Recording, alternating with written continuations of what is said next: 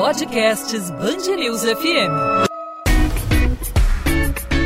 2 às 20.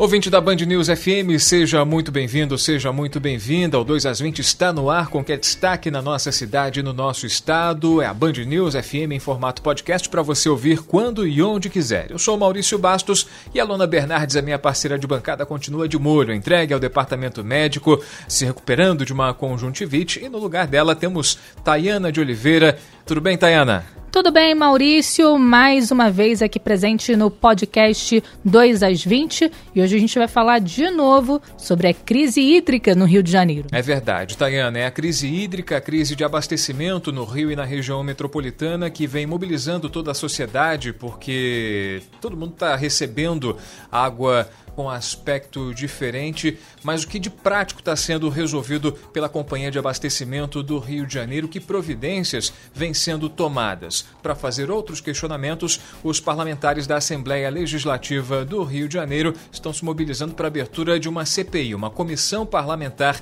de inquérito para tratar do assunto SEDAI. Na terça-feira tivemos o depoimento numa audiência pública do ex-presidente Hélio Cabral, depoimento do qual ele saiu correndo, ele abandonou abandonou no meio do discurso para evitar qualquer tipo de questionamento, para fugir de qualquer tipo de pressão. E nessa quarta-feira, os parlamentares de todos os espectros políticos, tanto de esquerda como de direita, como de centro, parecem estar se unindo com uma única finalidade: a abertura dessa comissão para investigar a SEDAI e tudo que vem sendo feito pela companhia estatal é responsável por abastecer a maior parte do estado do Rio de Janeiro com água. Gustavo Sleman, repórter da Band News FM, esteve no Palácio Tiradentes, acompanhou essa, essa reunião, esse pontapé inicial. Gustavo, bem-vindo aqui ao podcast 2 às 20. Afinal de contas, essa CPI da SEDAI sai ou não sai, Gustavo? É um prazer falar com você, Maurício, com você também, Tayana, e claro, com os ouvintes da Band News FM, e eu agradeço, claro, o convite.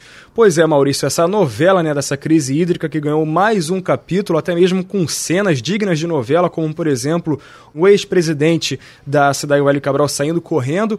Então, em relação à CPI, já é uma nova novela dentro dessa novela, parece uma saga de filme mesmo, Maurício, porque a abertura ou não dessa comissão pode ser decidida na justiça. A afirmação é do deputado Luiz Paulo Corrêa, do PSDB, que é o autor desse requerimento, que foi protocolado na casa no início de fevereiro. Ele, em entrevista à Band News FM, explicou que vai recorrer à justiça caso não consiga as 24 assinaturas. E ele já teve essas 24 assinaturas até terça-feira à noite, quando um dos políticos pediu para ter o nome retirado do documento. E ele agora indaga, questiona até mesmo uma é, influência do governo do estado nessa decisão de políticos de não assinarem o documento. Infelizmente, o governo do estado, através do governador e do líder do governo, tem receio da investigação, porque eles falam, conversam com os diversos parlamentares uns para não assinarem e outros para retirarem as suas assinaturas. Eles temem uma CPI e quem teme é porque deve.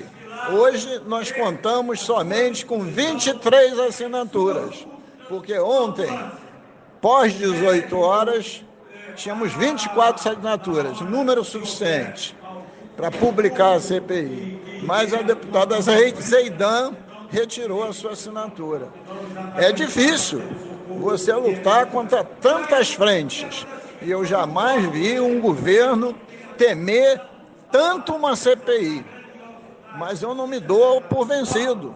Eu ainda tenho aqui né, minhas cartas na manga.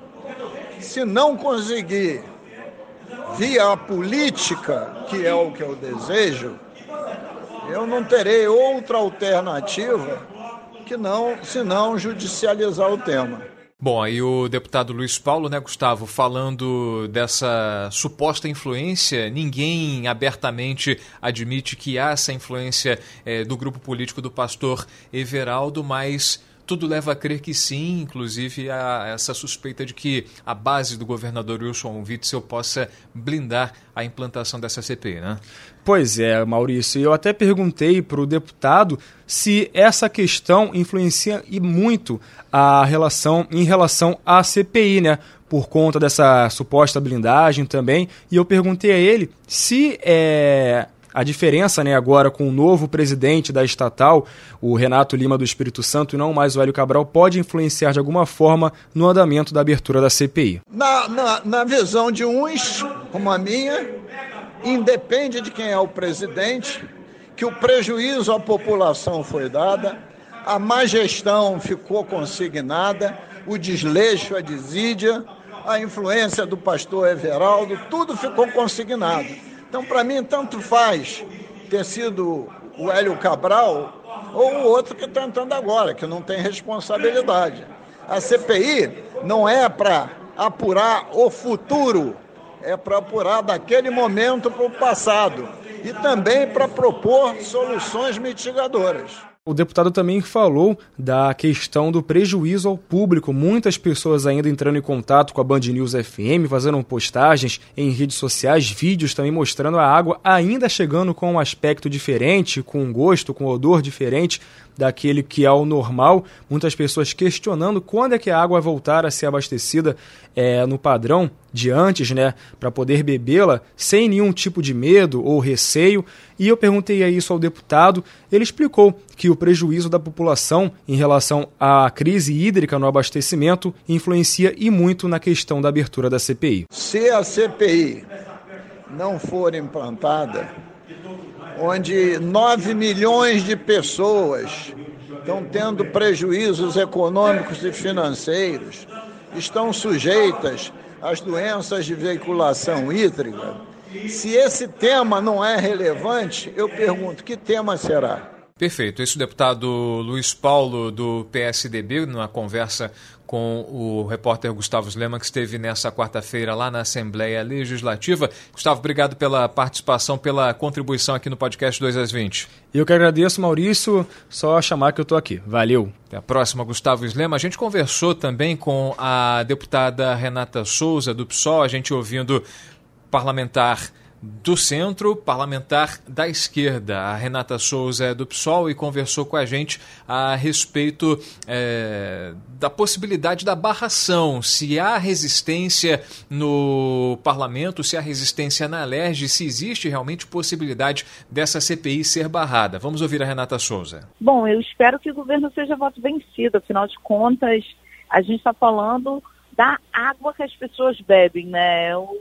É um direito humano fundamental e a gente está, no Rio de Janeiro, 9 milhões de pessoas bebendo água podre. É isso que está acontecendo e que nós aqui, nessa união suprapartidária, direita, esquerda, centro, enfim, está vislumbrando aí uma situação completa de negligência da gestão da SEDAI, mas essa gestão muito afinada com os propósitos, propósitos do governo em privatizar a SEDA, então isso traz um prejuízo concreto para a população, né?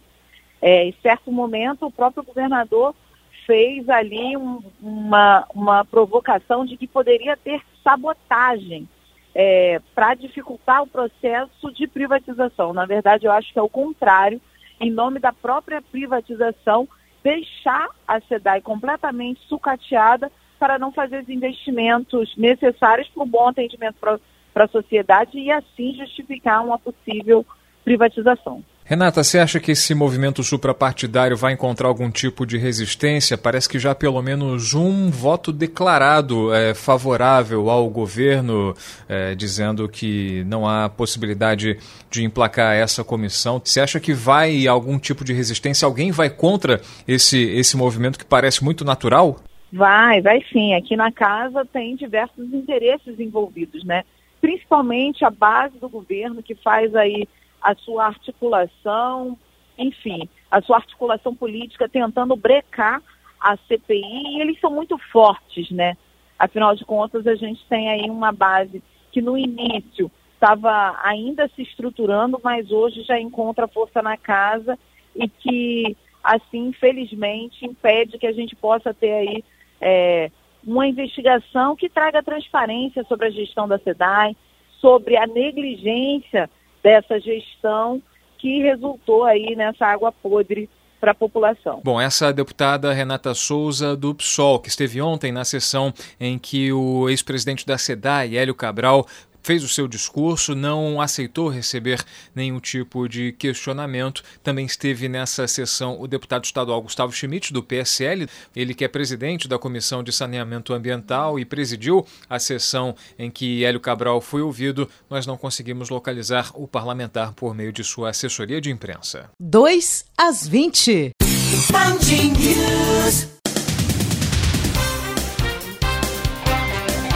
A chuva no Rio e seus transtornos. Moradores do Leme, na zona sul do Rio, ainda contam prejuízo provocado pelo deslizamento de terra e de pedras na encosta do Morro da Babilônia, que atingiu prédios e casas na região. A Defesa Civil teve muito trabalho, precisou interditar a área de lazer e a garagem de um prédio localizado na rua Roberto Dias Lopes. A Rio começou a retirar as 135 toneladas de terra que deslizaram. Bombeiros foram chamados, mas ninguém ficou ferido. Em abril do ano passado, um outro deslizamento de encosta no mesmo local local, no Morro da Babilônia, já tinha obrigado moradores, como a advogada Maria Luísa da Silva, a deixarem a região. Dessa vez caiu muita lama, árvores, pedras imensas, muito grandes, mas são maiores do que da, da de 2019. Desamparada, completamente esquecido. O poder público não me dá nenhuma assistência. Eu fui no IPTU, estou tentando, chegou a conta do IPTU altíssima, eu estou tentando junto à prefeitura para isentar eu não ter que que pagar IPTU este ano, porque o ano passado eu não morei na minha casa. Eu não tenho casa. A justiça negou o alvará de cremação do corpo do ex-PM Adriano Magalhães da Nóbrega. O miliciano foi morto durante confronto com a polícia na Bahia no domingo. A juíza de plantão, Maria Isabel Pena Pirante, argumentou que a cremação poderia inviabilizar eventuais providências da investigação feita pela polícia. Nas redes sociais, o senador Flávio Bolsonaro afirmou que há pessoas acelerando a cremação de Adriano para eliminar evidências de que ele foi assassinado. Foi a primeira vez que alguém da família do presidente da República se pronunciou sobre o caso. E mais um episódio na novela das barcas Rio Paquetá. Uma reunião na próxima sexta-feira vai definir o impasse em relação à grade de horários no trajeto Praça 15 Paquetá. Nessa quarta, numa audiência pública na Lerge, o presidente da Comissão de Transporte, o deputado Dionísio Lins, anunciou a liberação de cerca de 5 milhões de reais como subsídio para que sejam retomados os antigos horários, que foram suspensos na Justiça a pedido da concessionária CCR Barcas. Quem mora, quem trabalha ou quem faz turismo na ilha de Paquetá se queixam muito da redução na quantidade de horários. Segundo o deputado Dionísio Lins, o valor do subsídio vai servir para cobrir o que a CCR Barcas chama de prejuízo na operação. Este ano o parlamento vai injetar o recurso e vai garantir o ano todo a grade normal. A seguir, nós vamos fazer uma licitação que o secretário anunciou e vamos ajustar para o ano que vem. Não perca as contas, Maurício. Faltam Opa. 12 dias para o início da maior festa popular do planeta. Riscando na folhinha, vamos lá. Carnaval 2020 na Band News FM. 2 milhões de turistas são esperados no Rio para o carnaval. Ao todo, a festa vai receber 7 milhões de foliões que devem gerar aos cofres públicos cerca de 4 bilhões de reais. Serão ao todo 441 desfiles de blocos de rua, além das apresentações das escolas de samba na Marquês de Sapucaí e na Intendente Magalhães. A Rio Tour informou que os blocos de rua que não possuírem autorização para desfilar serão multados a partir de R$ 1.300. 2 às 20. Essas e outras notícias você também encontra em detalhes no site bandnewsfmrio.com.br e ao longo da nossa programação em 90.3 FM, Tayana. Ponto final em mais um 2 às 20. Na quinta-feira, a partir das 8 da noite, tem mais um episódio para você. Encontro marcado, Maurício. Combinadíssimo, Tayana. Amanhã tem mais um 2 às 20, o podcast da Band News FM com as principais notícias do dia na nossa cidade e no nosso estado. Tchau, tchau. 2 às 20.